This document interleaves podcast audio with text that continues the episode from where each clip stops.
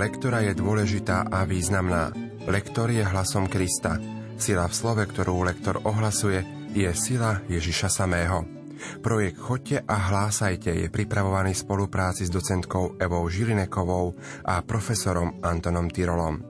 Príjemné počúvanie vám zo štúdia praje Pavol Jurčaga. Dnes si spoločne predstavíme liturgické čítania kvetnej nedele v roku C. Liturgické čítania interpretuje poslucháč herectva Vysokej školy muzických umení v Bratislave Daniel Žulčák. Nech sa vám príjemne počúva.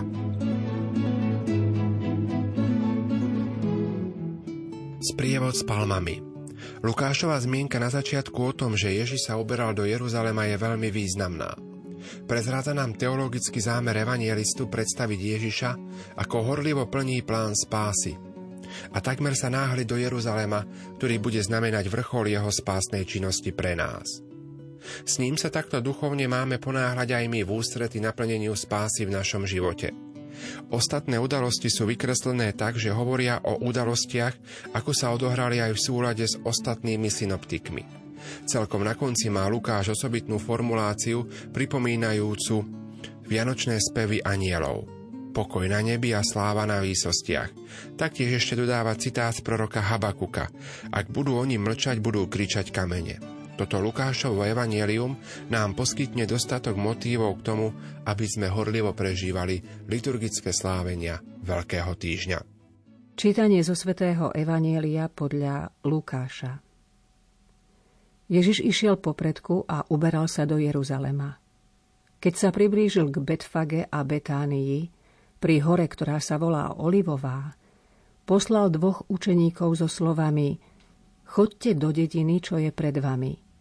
Len čo do nej vojdete, nájdete priviazané osliadko, na ktorom nikdy nejaký človek nesedel. Odviažte ho a privedte. A keby sa vás niekto opýtal, prečo ho odvezujete, Poviete, pán ho potrebuje. Tí, ktorých poslal, odišli a našli všetko tak, ako im povedal. Keď osliadko odvezovali, povedali im jeho majitelia, prečo odvezujete osliadko? Oni povedali, pán ho potrebuje. Osliadko priviedli k Ježišovi, prehodili cezeň svoje plášte a posadili na Ježiša. Ako šiel, prestierali na cestu svoje plášte. A keď sa už blížil k úpetiu Olivovej hory, začali celé zástupy učeníkov radostne, veľkým hlasom, chváliť Boha za všetky zázraky, ktoré videli a volali Požehnaný kráľ, ktorý prichádza v mene pánovom. Pokoj na nebi a sláva na výsostiach. Vtedy mu niektorí farizeji zo zástupu povedali – Učiteľ, napomeň svojich učeníkov. On odvetil, hovorím vám, ak budú oni mlčať, budú kričať kamene. Počuli sme slovo pánovo. Text, ktorý sa dnes číta ako prvé čítanie, je zo série štyroch piesní o pánovom služobníkovi – Všetky štyri piesne sa vysvetľujú v kristologickom zmysle, ktorému najviac vyhovujú, aj keď ich v historickom zmysle možno vidieť súvislosti s Jeremiášom alebo niektorým iným prorokom. V rámci liturgie kvetnej nedele treba tento spev rozumieť ako slovo liturgie o Ježišovi Kristovi, ktorý sa dobrovoľne vydáva v ústretí utrpeniu. V texte sa dá vidieť celková Ježišová činnosť vyjadrená veľmi stručne. Jazyk učenícky a prebudený sluch vyjadrujú Ježišovú dokonalú pripravenosť na ohlasovanie Evanielia a plnenie Božej vôle. Nastavený chrbát tým, čo byli je obraz nášania utrpenia. Nebudem zahambený je vyjadrenie Ježišovho presvedčenia o celkovom víťazstve nad hriechom. Zatvrdená tvár zas obrazne vyjadruje Ježišovú vnútornú istotu z víťazstva nad hriechom a smrťou. Čítanie z knihy proroka Izaiáša Pán, Boh mi dal jazyk učeníka, aby som vedel milým slovom posilniť unaveného. Každé ráno prebúdza môj sluch, aby som počúval ako učeník. Pán, Boh mi otvoril ucho. A ja som neodporoval, nazad som neustúpil. Svoj chrbát som nastavil tým, čo byli, a svoje líca tým, čo trhali. Tvár som si nezakryl pred potupou a slinou. Pán, Boh mi pomáha, preto nebudem zahambený. On zatvrdil moju tvár sťa kremeň a viem, že sa nezahambím. Počuli sme Božie slovo. Slovo má docentka Eva Žilineková. Tento úryvok má tri slohy. V každej slohe je oslovenie pán, boh. Dbajme o to, aby sme to nespájali. Nie pán boh, ale pán a k tomu ešte aj boh. V každom verši máme koncové spoluhlásky. Milým slovom musí byť počuť. Učeník neodporoval, neustúpil. Kremeň a viem, že sa nezahambím. Musí nám byť jasné, čo znamená slovičko sťa. Je to ako, len literárnejšie povedané.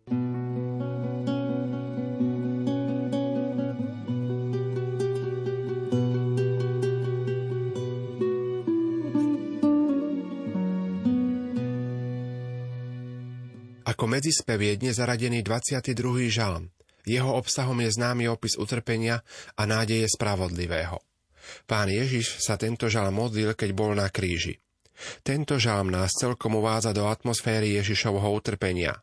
Aj keď je v textoch evangelistov Matúša a Marka zachytená iba prvá veta z tohto žalmu, môžeme predpokladať, že Ježiš sa modlil celý žalm.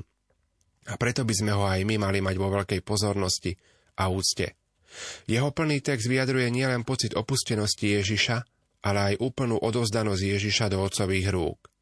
Tým sa Ježiš prejavil ako dokonale solidárny s človekom a jeho situáciou, čo možno vidieť veľký zdroj útechy pre náš životný zápas. Bože môj, Bože môj, prečo si ma opustil? Vysmievajú sa mi všetci, čo ma vidia. Vykrúcajú ústa a potriasajú hlavou. Úfal v pána, nech ho vyslobodí. Nech ho zachráni, ak ho má rád. Obkľučuje ma svorka psov obstupuje ma tlupa z losinov. Prebodli mi ruky a nohy, môžem si spočítať všetky svoje kosti. Delia si moje šaty a o môj odev hádžu lós. Ale ty, pane, nevzdialuj sa odo mňa. Ty, moja sila, ponáhľaj sa mi na pomoc.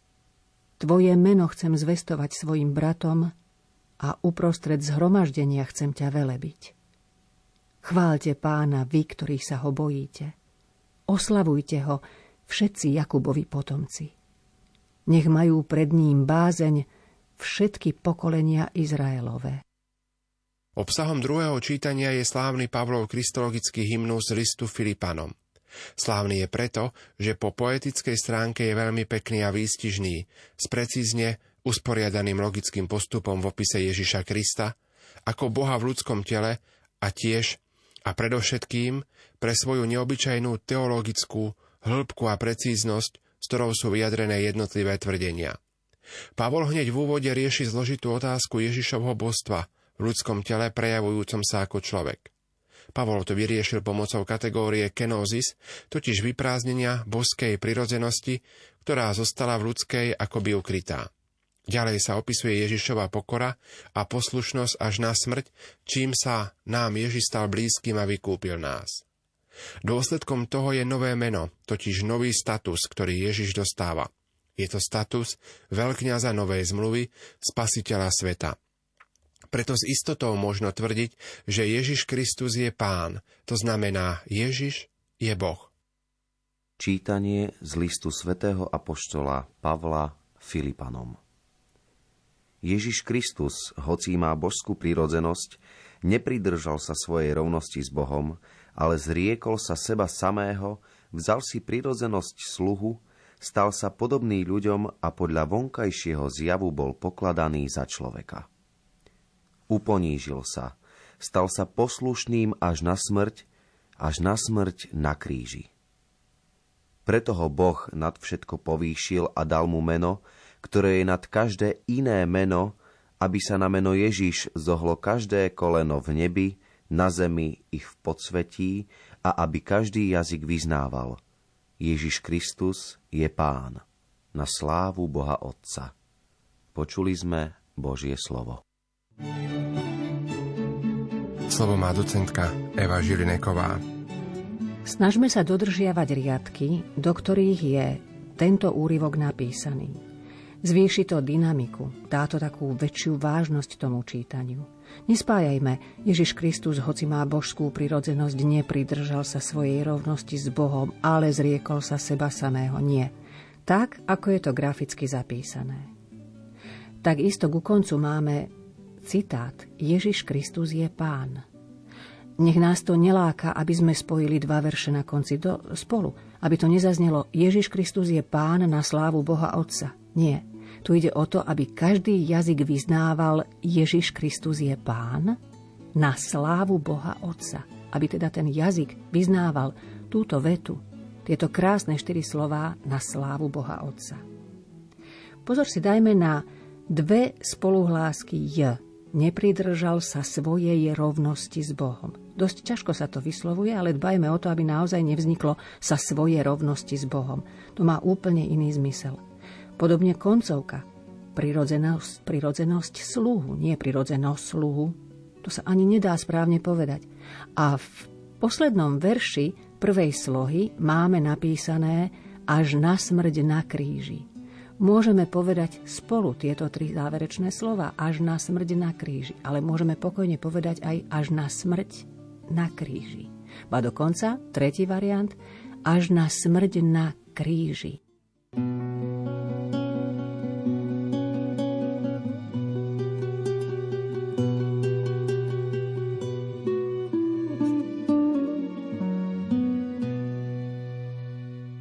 Na kvetnú nedelu v tomto roku C sa čítajú Lukášové pašie, teda jeho opis utrpenia a smrti pána Ježiša. Tento opis začína zmienkou o poslednej večeri, pokračuje originálnym opisom Ježišovej modlitby v Gecemanskej záhrade a potom opisom detailných situácií počas krížovej cesty.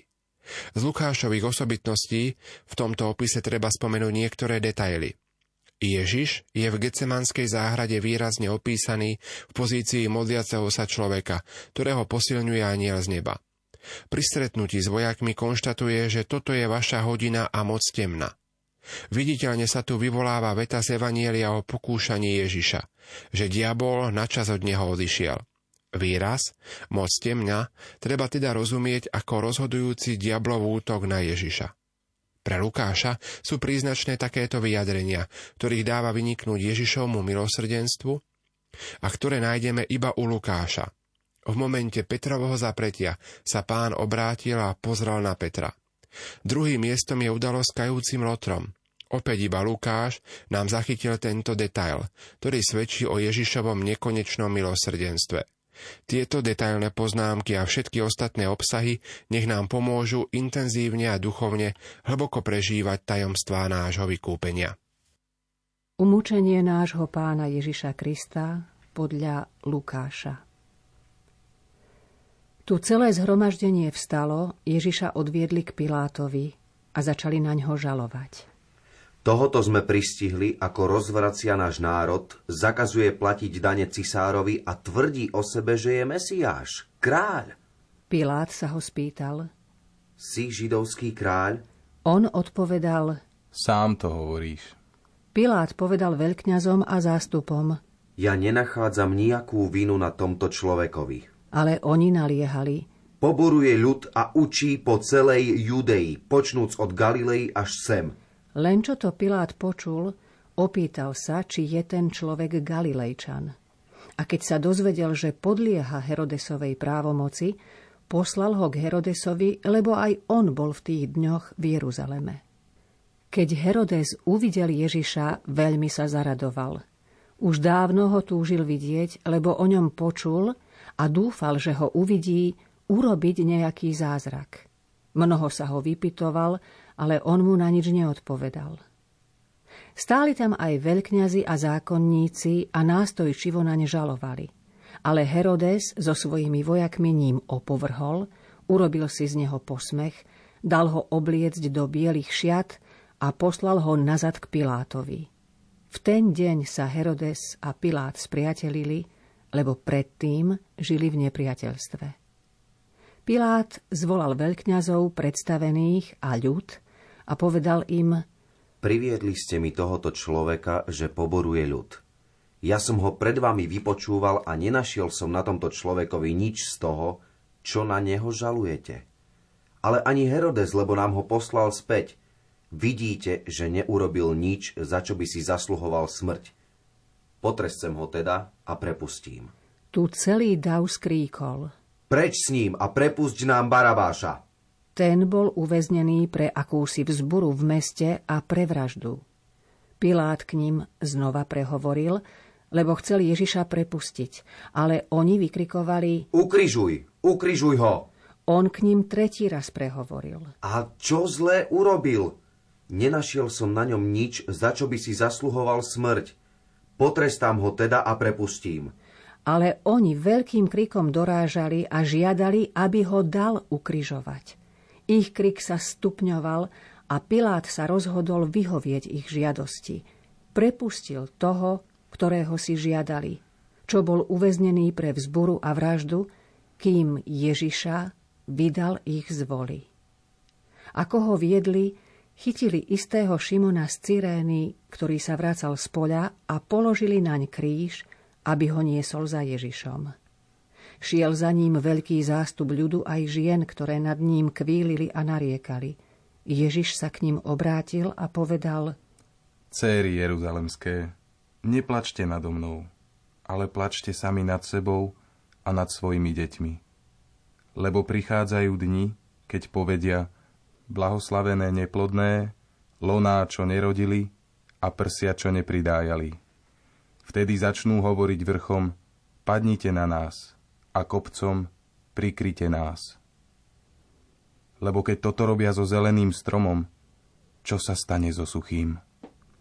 Vedno s ním viedli na popravu ešte dvoch zločincov.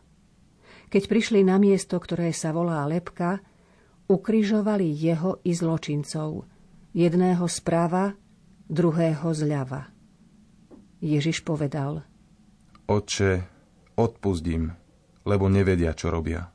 Potom hodili lós a rozdelili si jeho šaty. Ľud tam stál a díval sa. Poprední muži sa mu posmievali a vraveli Iných zachraňoval, nech zachráni aj seba, ak je Boží Mesiáš, ten vyvolenec. Aj vojaci sa mu posmievali. Chodili k nemu, podávali mu ocot a hovorili Zachráň sa, ak si židovský kráľ. Nad ním bol nápis Toto je židovský kráľ a jeden zo zločincov, čo vyseli na kríži, sa mu rúhal. Nie si ty Mesiáš? Zachraň seba i nás. Ale druhý ho zahriakol. Ani ty sa nebojíš Boha, hoci si odsúdený na to isté. Lenže my spravodlivo, lebo dostávame, čo sme si skutkami zaslúžili. Ale on neurobil nič zlé. Potom povedal, Ježišu, spomen si na mňa, keď prídeš do svojho kráľovstva. On mu odpovedal, Veru hovorím ti, dnes budeš so mnou v raji. Bolo už okolo 12. hodiny a nastala tma po celej zemi až do 3. hodiny popoludní. Slnko sa zatmelo, chrámová opona sa roztrhla na poli a Ježiš zvolal mocným hlasom. Oče, do tvojich rúk porúčam svojho ducha. Po tých slovách vydýchol. Keď stotník videl, čo sa stalo, oslavoval Boha, hovoriac Tento človek bol naozaj spravodlivý. A celé zástupy tých, čo sa zišli na toto divadlo a videli, čo sa deje, bili sa do prs a vracali sa domov. Všetci jeho známi stáli obďaleč, i ženy, ktoré ho sprevádzali z Galilei a dívali sa na to. Počuli sme slovo pánovo. thank you